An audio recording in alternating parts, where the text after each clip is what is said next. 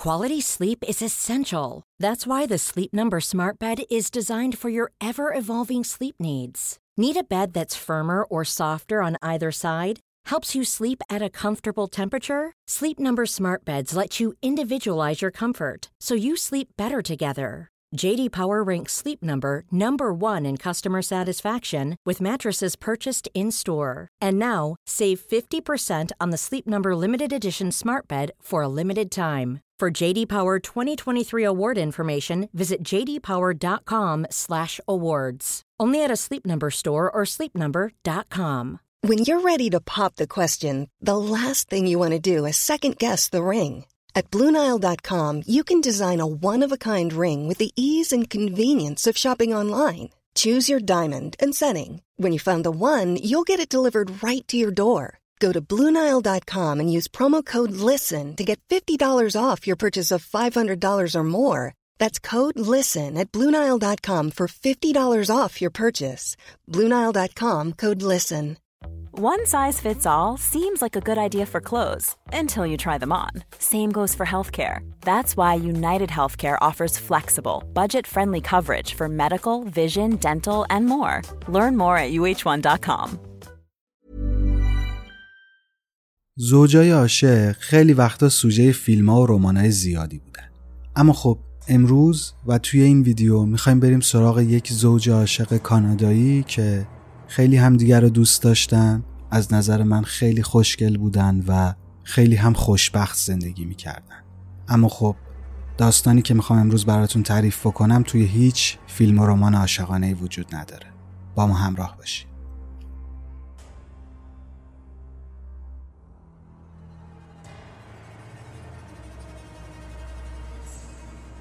سلام من امینم و به یک ویدیو دیگه از فیکشن خوش اومدید امروز می‌خوایم بریم به دهه 80 کانادا و در مورد یک زوج عاشق صحبت بکنیم. زوج پاول و کارلا.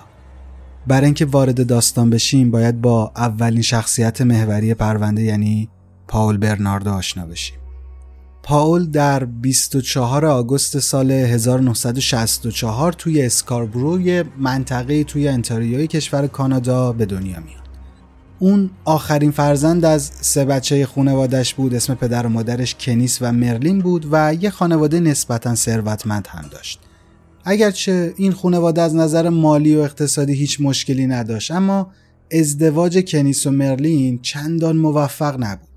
در حقیقت مرلین بود که هیچ وقت دلش نمی‌خواست با کنیس ازدواج بکنه و خونوادهشون رو مجبور به این ازدواج کرده بودن. ظاهرا خودش یه نفر دیگر رو دوست داشت و حتی با هم رابطه هم داشتن. اما خب خونواده مرلین راضی به ازدواج دخترشون با اون پسر نبود. از طرف دیگه کنیس اصلا آدم جالبی نبود. اگرچه پول داشت و از نظر رفاهی چیزی برای خونوادش کم نمیذاشت اما متهم به خیانت و بیماری های جنسی هم شده بود. شواهد و اظهارات اعضای خونواده نشون میده که کنیس دختر کوچیک خودش رو مورد آزار اذیت جنسی قرار می‌داده و با بقیه بچه هاش هم رفتار و رابطه خوبی نداشته. در همین حین مرلین با افسردگی شدیدی درگیر بود و هیچ توجهی هم به بچه هاش نمی‌کرد. آخر هفته خونه رو ول می‌کرد و می‌رفت تنهایی پیش پدر و مادرش و در طول هفته هم همیشه توی اتاقش بود. اصلا کاری نداشتش که بچه ها چی کار می‌کنن و چطور دارن بزرگ میشن. اما با وجود چنین وضعیتی که توی خونه اونها حاکم بود پاول که پسر اونها بود بچه پر جنب و جوشی بود. همیشه میخندید با اینکه سنش کم بود نسبت به خواهر و برادراش نسبت به اونها احساس مسئولیت می‌کرد و عملکرد خوبی هم توی مدرسه داشت. هیچ وقت لبخند از روی لبهای این بچه پاک نمی‌شد و به طور کلی میشه پاول رو یک بچه دوست داشتنی در نظر گرفت. شرایط خونه برناردوها هیچ وقت مناسب نبود اما با این حال پاول تا ده سالگیش هیچ مورد عجیبی از خودش نشون نداد. خلاصه اینکه این بچه ده ساله شد و رفت به یک کمپ چند روزه با همکلاسیاش توی این کمپ پاول برای اولین بار یک کار نگران کننده انجام داد. اون همین بود که به طور عمدی یکی از چادرهای اون کمپ رو آتیش زد. بعد از این اتفاق تا 16 سالگی پاول همه چیز به حالت عادی برگشت.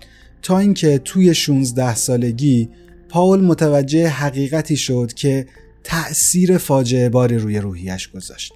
یه روز پدر و مادرش داشتن با همدیگه دعوا می‌کردن و در اوج این دعوا مرلین به شوهرش گفت که پاول فرزند تو نیست و بچه دوست پسر سابقمه. این حرف رو پاول شنید. با عصبانیت برگشت رو به مادرش و به اون گفت هرزه و مادرش هم در جواب بهش گفت حروم زاده فهمیدن این حقیقت در سال 1981 پاول برناردوی 16 ساله آروم رو عملا نابود کرد. دقیقا توی همین زمان پاول توی مدرسه با یه دختر به اسم نادین دوست شده بود. نادین اولین دوست دختر پاول بود و نقش مهمی هم توی دوران نوجوانی این پسر داشت. نادین با یکی از دوستای صمیمی پاول وارد رابطه شد و به اون خیانت کرد. دلیلش همین بود که پاول رفتار به شدت کنترلگری داشت و خود نادین میگفتش که من پیشش احساس امنیت نمی کنم. بعد از تموم شدن این رابطه پاول همه وسایلی که نادین بهش داده بود رو آتیش زد و از بین برد. توی پرانتز بگم به این خورده رفتارها دقت زیادی بکنید اینکه یه بچه 16 ساله بیا تمام یادگاری های حالا دوست دختر سابقش رو آتیش بزنه و اینا خیلی رفتاری نیستش که از یک روان سالم بر بیاد به هر حال به هر ضرب و زوری که بود پاول دبیرستان رو تموم می‌کنه و بعد میره دانشگاه و بعد از فارغ و تحصیل شدن از دانشگاه توی یک شرکت کار پیدا می‌کنه. توی این دوره از زندگی پاول اون به کتاب و کتابخونی علاقمند شده بود و بیشتر اوقاتش رو با کتاب ها میگذرون یه عالم کتاب می‌خوند و بعد وقتی توی کافه ها و بارهای مختلف با دخترها آشنا می‌شد برای اینکه یک تأثیر اولیه خوبی بذاره شروع می‌کرد به نقل قول کردن از این کتاب ها سعی می‌کرد که دخترها رو تحت تأثیر قرار بده با این حرفاش. این چند سالی که پاول وارد دانشگاه شد و بعد هم رفت سر کار دوره نسبتا سالمی توی زندگی پاول بود تا اینکه اون شروع به تحصیل در دانشگاه تورنتو کرد. فانتزی های جنسی پاول در این دوره تحصیلی رنگ و روی تازه‌ای به خودش گرفت و تا حدی پیش رفت که بزرگترین فانتزی پاول ساختن یک مزرعه باکره برای خودش بود مزرعه ای که دلش می‌خواست توش دخترهای باکره رو جمع بکنه و اونها رو پرورش بده و در نهایت بهشون تعرض بکنه روابط پاول روز به روز نگران کننده تر می شد. دخترهایی که باهاش وارد رابطه می شدن رو اذیت می کرد. به طور همزمان با چند نفر وارد رابطه می شد. رفتار کنترلگری داشت. دخترها رو تهدید می کرد به مرگ، به تعرض و بهشون می گفت که اگه با فرد دیگه ای حرف بزنین تیکه تیکتون می‌کنن. همین رفتارهاش بود که باعث میشه تا هیچ کس دوست نداشته باشه مدت طولانی رو باهاش توی رابطه باشه ببینین به قدری این رفتارش فاجعه بار و کنترلگر بود که دو تا از دوست دخترهای سابقش در سال 1986 به پلیس گزارش میدن که این مرد بعد از اینکه ما رابطمون رو باهاش تموم کردیم ولکن ما نیست. با تماس ما رو تهدید می‌کنه به همون فش میده میاد در خونمون خلاصه که یک شکایتی ازش می‌کنه.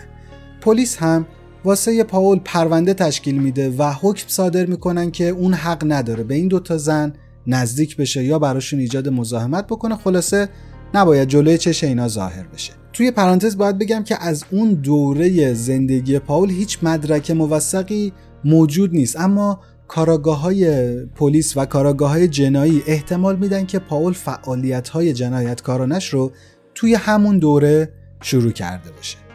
یه نکته که توی این پرونده هست اونم اینه که اوایل هیچ کدوم از قربانی ها جلو نمی اومدن تا این جنایت های پاول رو به پلیس گزارش بدن. چرا؟ چون که نگران آبرو و نگران جایگاه اجتماعیشون بودن.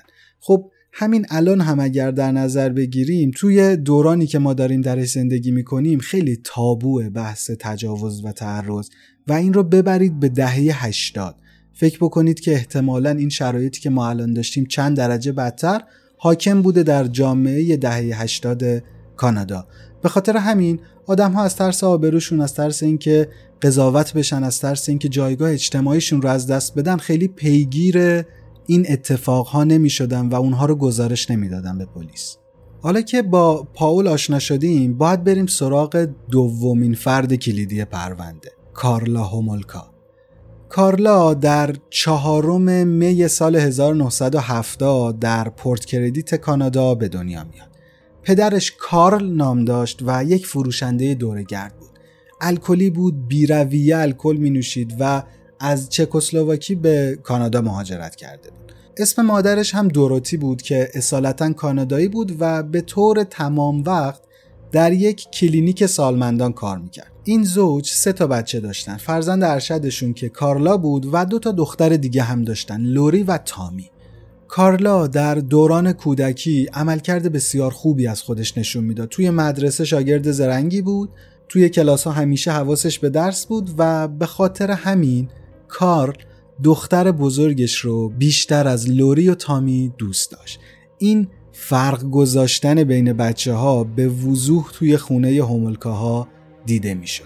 اما خب همونطوری که گفتم کارل الکلی بود و وقتی که توی خونه بود و مست می‌کرد تا می‌تونست به خانوادش توهین می‌کرد با اونها دعواهای فیزیکی می‌کرد و اونها رو می‌زد. دوروتی و بچه ها انقدر از کارل مست میترسیدن که خودشون رو توی زیرزمین خونه زندانی می‌کردن تا از دست این آدم در امان باشن. اما مشکل این خونواده فقط الکل نبود.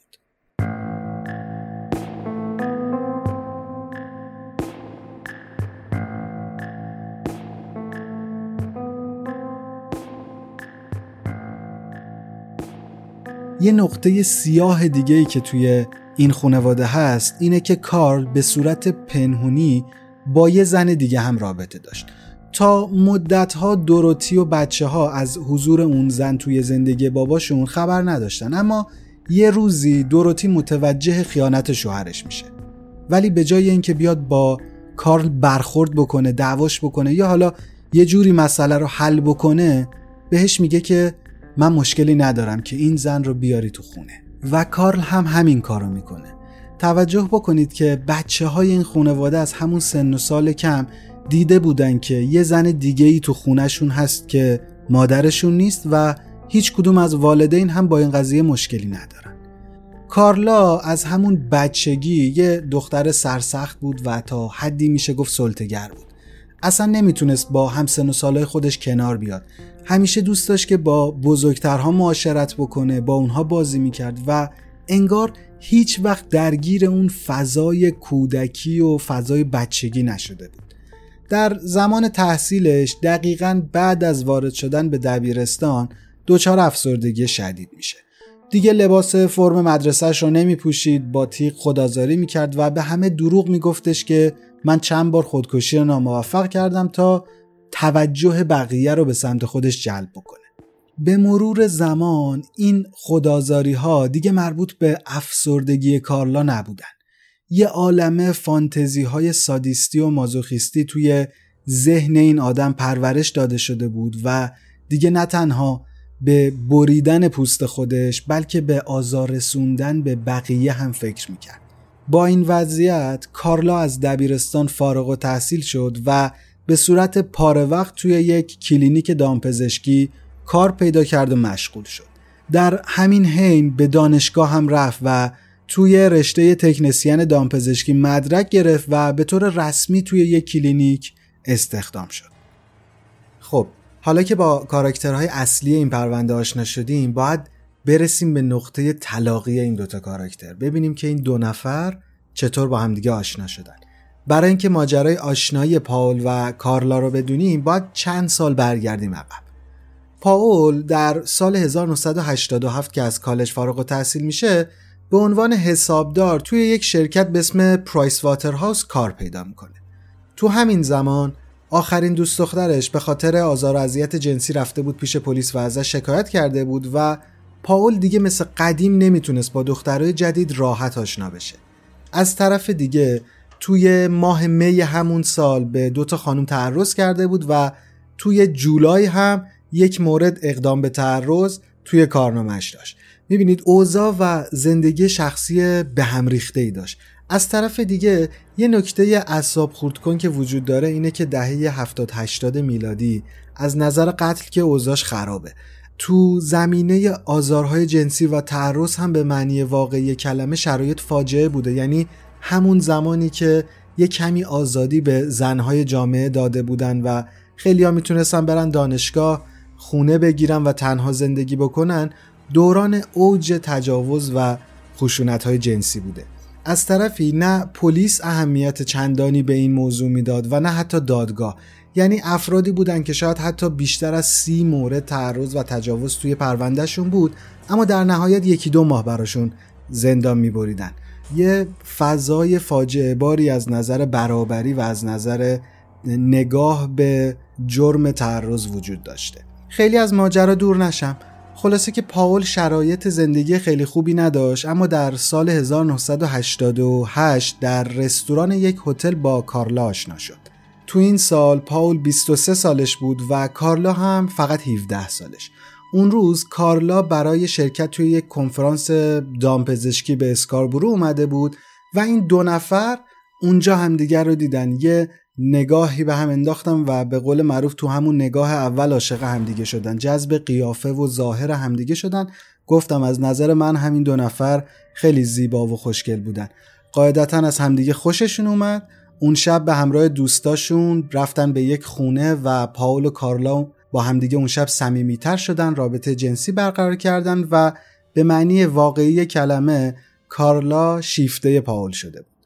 دقیقا از همین شب به بعد پاول هفته دو بار از اسکاربرو تا پورت کردیت که محل زندگی کارلا بود رانندگی می‌کرد تا اون رو ببینه. لازمه بگم که فاصله این دوتا شهر 36 کیلومتره و توی اون سالها رفت و آمد بین این دو شهر حداقل دو ساعت طول میکشیده پاول دو ساعت وقت میذاشته اون هم هفته دو بار تا بره کارلا رو ببینه این دو نفر با همدیگه وارد یک رابطه عاشقانه ای شدن و به نظر می رسید از دور که به اونها نگاه می کردی هر دوتاشون خیلی خوشحالن و خیلی احساس خوشبختی می‌کنن. اما این چیزی بود که از دور دیده می‌شد. چیزی که در واقع وجود داشت این بود که پاول خیلی ریز ریز داشت زندگی کارلا رو کنترل می‌کرد. بهش می‌گفت که چه لباسی بپوشه، چه مدل لباسی بپوشه، چه غذایی بخوره، چقدر غذا بخوره با کی حرف بزنه روزشو چطور بگذرونه با کی حرف بزنه با کی حرف نزنه و از این قبیل کنترل کردن ها خیلی وقتا هم به کارلا میگفتش که تو زشتی چاقی احمقی بیارزشی و اون رو هی تحقیر می‌کرد. خلاصه که رابطه اینها همینطور که از درون سمی و از بیرون خیلی ایدئال بود پیش رفت. پاول مدت کوتاهی بعد از آشنایی با کارلا دوباره برگشت و تعرضها و تجاوزهاش از سر گرفت. در حدی تعداد این تعرضها زیاد بود که پلیس به عامل اونها لقب متجاوز اسکاربرو رو داده بود. یه سری تحقیقات کلی هم برای دستگیری این مجرم انجام داده بودن اما خب کارهاشون به نتیجه نرسیده بود و نتونسته بودن متجاوز رو دستگیر بکنن. حالا این تحقیقات در چه شرایطی به نتیجه نرسیده بود؟ در شرایطی که یکی از قربانی ها گفته بود وقتی که داشته به من تعرض می‌کرده کارلا ازم فیلم گرفته و اگه خونه این زوج رو بگردین اون فیلم رو پیدا می‌کنین. اما خب این ادعا توسط پلیسا نادیده گرفته شد و اصلا پیگیریش نکردن می‌دونین فکر می‌کنم که پیش خودشون فکر کردن که این پرونده که اصلا ارزش پیگیری کردن نداره ارزش وقت گذاشتن نداره و اصلا پیشو نگرفتن پاول جرایمش رو تا ماه می سال 1990 ادامه داد تا اینکه پلیس با اظهارات قربانی های مختلف یه نقاشی از چهره احتمالی متجاوز کشید. این نقاشی رو توی سرتاسر سر شهر پخش کردن و چند تا از دوست دخترهای سابق پاول که اونها هم مورد خشونت و آزار جنسی توسطش قرار گرفته بودن اومدن پیش پلیس و گفتن که بدون شک این مزنون که دنبالشین پاول برناردوه پلیس هم که این رو میشنوه میره برناردو رو به اداره احضار می‌کنه و ازش نمونه مو و نمونه خون و بزاق می‌گیره. احتمالا الان پیش خودتون فکر می‌کنید که خب بالاخره قرار این رو آزمایش بکنن و این یارو دستگیر بشه و ماجرا ختمه به خیر بشه اما باید بگم که دو سال طول می‌کشه تا پلیس ها به خودشون زحمت بدن و این نمونه هایی که از پاول گرفتن و با نمونه هایی که روی بدن Many of us have those stubborn pounds that seem impossible to lose, no matter how good we eat or how hard we work out. My solution is PlushCare. PlushCare is a leading telehealth provider with doctors who are there for you day and night to partner with you in your weight loss journey. They can prescribe FDA-approved weight loss medications like Wagovi and Zepbound for those who qualify. Plus, they accept most insurance plans. To get started, visit plushcare.com slash weight loss. That's plushcare.com slash weight loss. Hey, it's Ryan Reynolds, and I'm here with Keith, co-star of my upcoming film, If, only in theaters May 17th. Do you want to tell people the big news? All right, I'll do it. Sign up now and you'll get unlimited for $15 a month in six months of Paramount Plus Essential Plan on us. Mintmobile.com slash switch.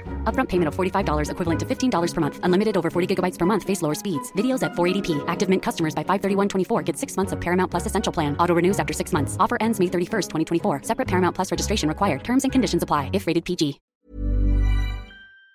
قربانی ها بوده تطابق بدن. متاسفانه این دو سالی که پلیس لفتش میده به قیمت جون چند تا انسان تموم میشه.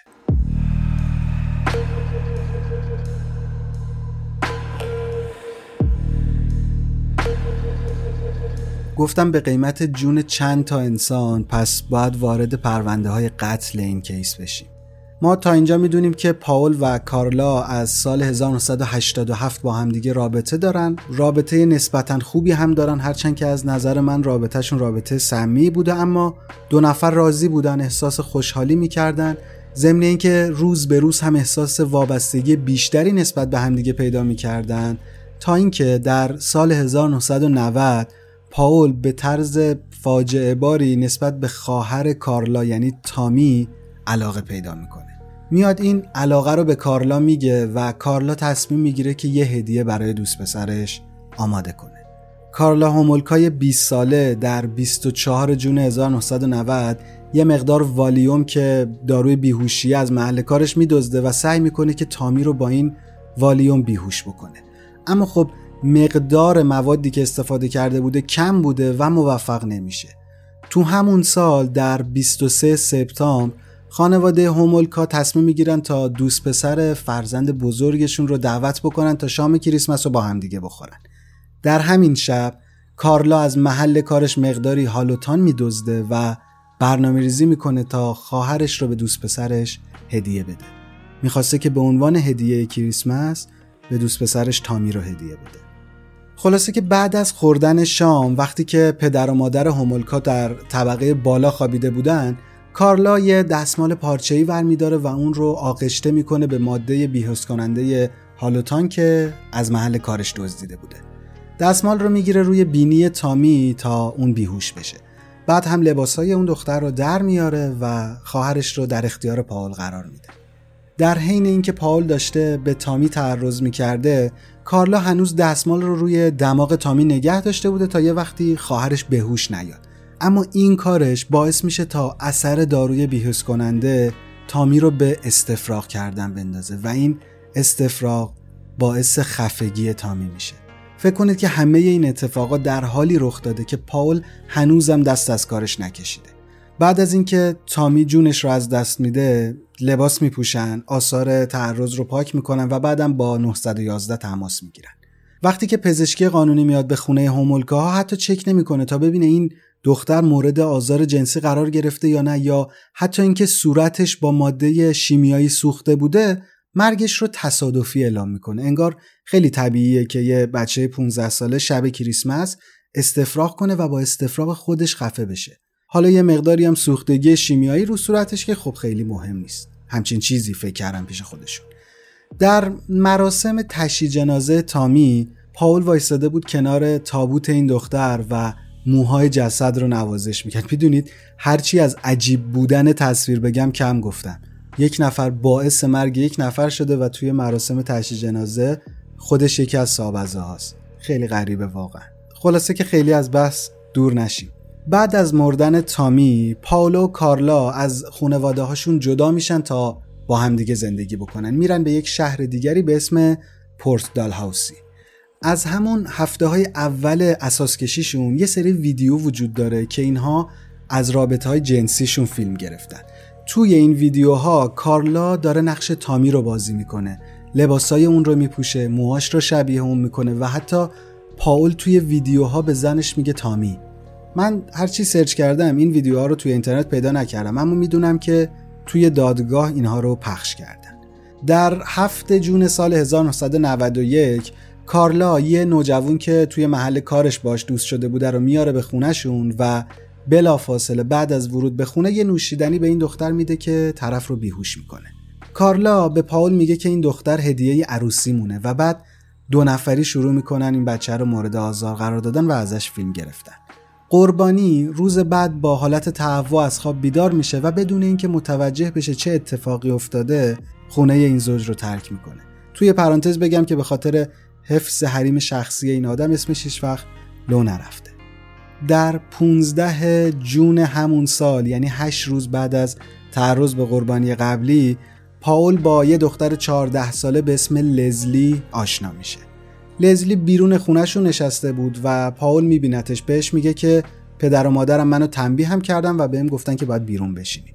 پاول با این دختر هم کلام میشه و بعد از اینکه یه کمی صحبت می‌کنن بهش یه سیگار تعارف می‌کنه.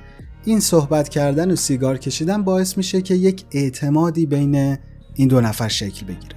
بعد از اینکه پاول احساس می‌کنه لزلی بهش اعتماد کرده میگه که بیا بریم سوار ماشین من بشیم. و وقتی که نزدیک ماشین میشن یه چاقو در میاره و با تهدید چشای لزلی رو میبنده و اون رو می‌بره به خونش. وقتی که کارلا با لزلی مواجه میشه پاول بهش میگه که یه همبازی جدید واسه خودمون آوردن. کارلا اولش اعتنایی نمی‌کنه و میره که بخوابه اما خب بعدش برمیگرده پیش پاول.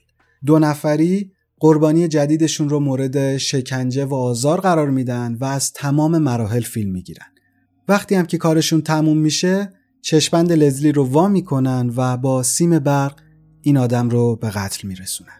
همون شب خونواده کارلا رو برای شام دعوت می‌کنن به خونهشون و در حالی که همه دور میز غذاخوری نشسته بودن و غذا میخوردن جسد یک آدم کف زیرزمینشون افتاده بود. چند روز بعد هم جسد رو تکه تکه می‌کنن و اجساد رو داخل حفره های چند تا بلوک سیمانی می‌ذارن و بلوکا رو میندازن توی دریاچه گیبسون. 29 جون همون سال پاول و کارلا با همدیگه ازدواج می‌کنن و دقیقا در همین روز بقایای جسد لزلی پیدا میشه. در ماه آگوست همون سال به یه دختر دیگه هم تعرض کردن. همون بلای تامی رو سر این دختر بیچاره آوردن اما وقتی با 911 تماس گرفتن فهمیدن که دختر زنده است و نمرده. دوباره زنگ زدن به پلیس و گفتن که ما نیازی به آمبولانس نداریم لازم نیست کسی پیگیر بشه و در کمال تعجب پلیس هم پیگیر نشده. خلاصه در 16 آوریل سال 1992 پاول و کارلا یه دختر 15 ساله به اسم کریستین رو میدزدن. کریستین می‌رفته به یک مدرسه راهنمای کاتولیک و به محض اینکه از مدرسه میاد بیرون توسط این دو نفر دزدیده میشه. چند نفر هم حتی شاهد این آدم ربایی بودن اما کاری از دستشون بر نیامده بود. حتی نتونسته بودن پلاک ماشین آدم رباها رو ثبت بکنن. به مدت سه روز این دختر دزدیده شده رو مورد تعرض و شکنجه قرار میدن و بعد هم همونطور که قربانی قبلیشون رو به قتل رسونده بودن کریستین رو هم با سیم برق خفه می‌کنن بعدها پاول میگه که کارلا به تنهایی کریستین رو کشت و من هیچ نقشی در قتل اون نداشتم. در عین حال کارلا هم دقیقا مقابل همین ادعا رو تحویل پلیس میده و میگه که پاول اون رو کشت. من هیچ نقشی در قتل کریستین نداشتم. طبق اظهارات کارلا در طول اون سه روزی که کریستین رو شکنجه می‌کردن این دختر در تمام مدت چشماش باز بود. با وحشت مجبور بوده که حجم زیادی از نوشیدنی های الکلی رو بخوره و از تمام مراحل شکنجه و تعرض و نوشیدن و گریه و التماسهاش فیلم گرفته شده. وقتی که کریستین رو مجبور می‌کردن نوشیدنی الکلی بخوره ویدیوهای قربانی های قبلی رو بهش نشون می‌دادن و بهش می‌گفتن که تو باید خیلی مطیع تر باشی کمتر سر و صدا بکنی و سعی می‌کردن که بترسوننش. یه بار در طول این سه روز کریستین به پاول میگه که حرومزاده و بهش میگه که نمی‌دونم زن چطوری می‌تونه تو رو تحمل کنه و پیشت باشه. حرومزاده. اگه یادتون باشه اول پرونده گفتم که مادر پاول توی اون جنگ لفظی بین خودشون پسرش رو حرومزاده خطاب کرده بود و پاول از این کلمه متنفر شده بود. وقتی که این حرف از دهن کریستین در میاد پاول به شدت عصبانی میشه و شروع می‌کنه کریستین رو زیر مشت و لگت گرفتن اون رو کتک زدن. دقیقا بعد از کشتن کریستین کارلا و پاول پدر و مادر کارلا رو دوباره دعوت می‌کنن و یه بار دیگه در حالی که یه جسد کبود کف زیرزمین خونشون افتاده بود توی طبقه بالا میشینن دور میز شام می‌خورن و گپ می‌زنن. بعد از مراسم شام و بعد از رفتن پدر و مادر کارلا جسد رو تکه تکه می‌کنن کسیف کاریاشون رو میشورن و بعد هم جسد کریستین رو داخل یه گودال توی نزدیکی های قبرستون میندازن. پلیسا بقایای کریستین رو چند روز بعد پیدا می‌کنن و یه لیست درست می‌کنن از مزنونین احتمالی. اتفاقا پاول هم یکی از همون مزنونین بوده اما خب خیلی جدی نگرفتنش چون پاول توی پرونده متجاوز اسکاربرو هم مزنون بود و اونجا فکر کرده بودن که این آدم بیگناهه توی این لیست مزنونین دیگه خیلی جدی نگرفتنش. بعد از این ماجراها و خط خوردن اسم پاول از لیست مزنونین کارلا و پاول رفتن فامیلیشون رو عوض کردن و فامیلیشون رو گذاشتن تیل. حالا چرا تیل؟ یه سریالی هست به اسم کریمینال لا توی این سریال یه شخصیتی هست که قاتل سریالیه. فامیلی اون آدم تیله و اینها رفتن به خاطر اون آدم فامیلیشون رو گذاشتن تی مثل اینه که ما بریم فامیلیمون عوض کنیم بذاریم بیجه همینقدر مسخره. بگذریم. در 27 دسامبر پاول و کارلا دعواشون میشه. پاول به طرز وحشیانه و با استفاده از یک چراغ قوه کارلا رو کتک می‌زنه و حسابی کبود می‌کنه این آدم رو. حتی یکی از دنده هاش رو هم شکونده بوده و این کبودی ها علاوه بر بدن کارلا روی صورتش هم پیدا بوده. چهار ژانویه 1993 کارلا بعد از تعطیلات کریسمس میره به سر کارش توی دامپزشکی و وقتی که برمیگرده به محل کار همکاراش متوجه کبودی های روی صورت و بدن این آدم میشن.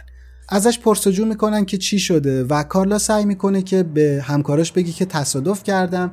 چیزی نیست نگران نباشید اما همکاراش کاملا فهمیده بودن که این حد از جراحت و کبودی به خاطر تصادف رانندگی نیست.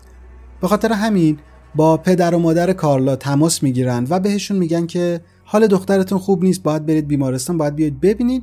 خلاصه که پدر و مادر کارلا میان و با اصرار اونها کارلا میره به بیمارستان و بالاخره اونجا میگه که شوهرم کتکم زده. همونجا و توی بیمارستان یک شکایت خشونت خانگی علیه پاول ثبت می‌کنه و وقتی که اسم پاول به گوش پلیس می‌خوره میرن تا سوابقش رو چک بکنن وقتی که سوابق این آدم رو چک می‌کنن می‌بینن که دو سال پیش از این آدم نمونه گرفته بودیم تا بتونیم متجاوز اسکاربرو رو پیدا بکنیم و هیچ کاری انجام نشده. خلاصه که پلیس خیلی هم امید نداشته. خیلی تصادفی نمونه ها رو تطابق میدن و می‌بینن بله پاول برناردو همون متجاوز اسکاربروه. بعد از ثبت شکایت توسط کارلا اون خونش رو ترک می‌کنه و به همراه یکی از اعضای خانوادش میره به شهر برامتون تا اونجا زندگی بکنه. وقتی که میره به این شهر جدید و به این خونه جدید به خانوادش میگه که پاول نه تنها متجاوز اسکاربروه بلکه قاتل کریستین و لزلی هم هست. خانوادش هم این حرفا رو دقیقا می‌ذارن کف دست پلیس و پاول زیر بازجویی های شدید هم به تعرض ها و تجاوز ها اعتراف می‌کنه و هم به قتل ها در این بین کارلا سعی می‌کرده تا با پلیس همکاری بکنه تا بتونه مسئولیت کامل بگیره در برابر مجازات قانونی که توی دادگاه قرار براش در نظر بگیرن. اما خب دادگاه درخواستش رو رد می‌کنه. بهش میگن که یا قبول می‌کنی دوازده سال بیفتی زندان یا اینکه به جرم سه تا قتل هم محاکمت می‌کنیم خلاصه که کارلا هم این پیشنهاد دادگاه رو قبول می‌کنه تا در ازای همکاری با پلیس و البته شهادت دادن علیه پاول فقط دوازده سال بیفته زندان. خلاصه که دادگاه های پاول در اول ماه سپتامبر برگزار میشه. توی این دادگاه پاول برناردو به حبس ابد با امکان آزادی مشروط بعد از 25 سال محکوم میشه و از اون زمان تا حالا زندانیه و اتفاقا اصلا هم شهرت خوبی توی زندان نداره. بقیه زندانیا به معنی واقعی کلمه از پاول متنفرن و بارها و بارها سعی کردن تا این قاتل سریالی رو بکشن. یعنی وضعیت انقدر خرابه که مسئولین زندان مجبور شدن پاول رو بندازن توی یک سلول انفرادی تا جونش در امان باشه. پاول برناردو رو توی زندان در بخش مجرمین خطرناک در یک انفرادی نگه میدارن و با این وجود بعید می‌دونم که حالا حالا ها بتونه از اون امکان آزادی مشروطش استفاده بکنه و اصلا بهش تعلق بگیره. بعد از تموم شدن دادگاه و اعلام حکم حبس ابد برای پاول و دوازده سال زندان برای کارلا دادخواهی نسبت به کارلا در جامعه کانادا به شدت مورد انتقاد قرار گرفت. مخصوصا وقتی که ویدیوهایی که کارلا گرفته بود از تعرض و از شکنجه ها وقتی این ویدیوها توی دادگاه پخش شد یه سری از اعضای هیئت منصفه هم بعد از دیدن این ویدیوها گفتن که اصلا فکرشو نمی‌کردن پرونده انقدر وحشیانه باشه و الا یه درصد هم پیشنهاد دوازده سال حبس رو به کارلا نمی‌دادن. ولی خب دیگه کار از کار گذشته بود و توافق انجام شده بود. به خاطر همین کارلا دوازده سال فقط افتاد زندان. از طرف دیگه یه باگ جالبی همین دادگاه داشته. اونم اینه که وکیل پاول ویدیوها رو قبل از دادگاه در اختیار می‌گیره و تا 17 ماه این ویدیوها رو سعی می‌کرده قایم بکنه. سعی می‌کرده مدارکی رو به دادگاه ارائه نده تا بتونه حکم رو به نفع پاول عوض بکنه. بعدها که لو میره یعنی در واقع اینطوری میشه که وکیل اولش استعفا میده و وقتی که وکیل دوم میاد پرونده رو می‌گیره و ویدیوها رو می‌بینه میره وکیل دوم میره به دادگاه ویدیوها رو ارائه میده. وکیل اول پاول بعدا به جرم ممانعت از اجرای عدالت متهم و محکوم میشه و یک جریمه سنگینی براش می‌برن. خلاصه که خیلی از بحث دور نشیم کارلا هومولکا میفته زندان و در سال 2005 هم آزاد میشه. دو سال بعد از این آزادی یعنی سال 2007 برای فرار از رسانه ها و مخفی کردن هویتش مهاجرت می‌کنه به یک جزیره در دریای کارائیب. بعد هم با یک آقایی به اسم تیری بردلای که برادر وکیلش هم بوده ازدواج می‌کنه و صاحب سه تا بچه میشن. این خونواده بعد از چند سال زندگی توی جزیره در دل دریای کارائیب اونجا رو ترک می‌کنن و در حال حاضر توی مونترال کانادا ساکنن. یه سوالی که توی ذهن من شکل گرفته اینه که آیا هیچ وقت بچه ها متوجه هویت واقعی مادرشون میشن؟ یا اگر متوجه میشن چطور متوجه میشن؟ از تو اینترنت پیدا می‌کنن یا خود مادرشون میاد داستان رو براشون میگه؟ به آخر پرونده عجیب و غریب پاول و کارلا رسیدیم و دوست دارم که آخر این پرونده رو با یک نوشته از پاول که برای کارلا نوشته بوده به اتمام برسونم. پاول یک لیستی برای کارلا درست کرده بوده که اسمش رو گذاشته بوده ارتقای شخصیت و اون رو هدیه داده بوده به کارلا. توی اون نوشته که یه دوست دختر عالی و بی همتا واسه پاول باش. یادت باشه که خنگی یادت نره که زشتی و فراموش نکن که چاقی. نمی‌دونم چرا اینا رو دارم بهت میگم چون تو هرگز تغییر نمی‌کنی. هرچی بیشتر آدم به این پرونده و به شخصیت پاول فکر می‌کنه می‌بینه که حبس ابد با امکان آزادی مشروط شاید حکم خیلی لطیفی برای این آدم بوده و حتی امکان آزادی مشروط هم باید از این آدم گرفته می شده. اگر به این سبک ویدیوها و این سبک ماجراها علاقه دارین لطفا زیر همین ویدیو دکمه subscribe رو بزنین و زنگوله کنارش رو هم فعال بکنین وقتی که زنگوله رو فعال می‌کنید هر وقت ما یک ویدیو جدیدی بذاریم برای شما یک ناتیفیکیشن میاد و می‌تونید بیاید همچین داغ داغ ویدیو رو نگاه بکنید اگر این ویدیو رو دوست داشتین ممنون میشم که علاوه بر لایک کردنشون رو برای دوستانتون هم بفرستین و ما رو به بقیه معرفی بکنید بزرگترین کمکی که شما می‌تونید به ما بکنید اینه که ما رو به دوستانتون و به کسایی که به این سبک ماجرا علاقه دارن معرفی بکنین تا چنلمون بزرگ و بزرگتر بشه. ممنونم که تا اینجای ویدیو با ما همراه بودین و امیدوارم که سلامت باشین.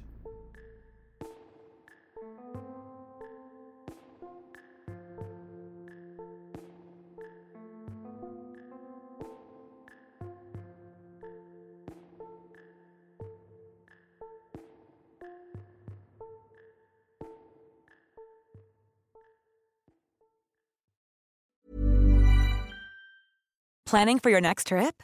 Elevate your travel style with Quince. Quince has all the jet setting essentials you'll want for your next getaway, like European linen, premium luggage options, buttery soft Italian leather bags, and so much more. And is all priced at 50 to 80% less than similar brands. Plus, Quince only works with factories that use safe and ethical manufacturing practices. Pack your bags with high-quality essentials you'll be wearing for vacations to come with Quince. Go to quince.com/pack for free shipping and 365-day returns.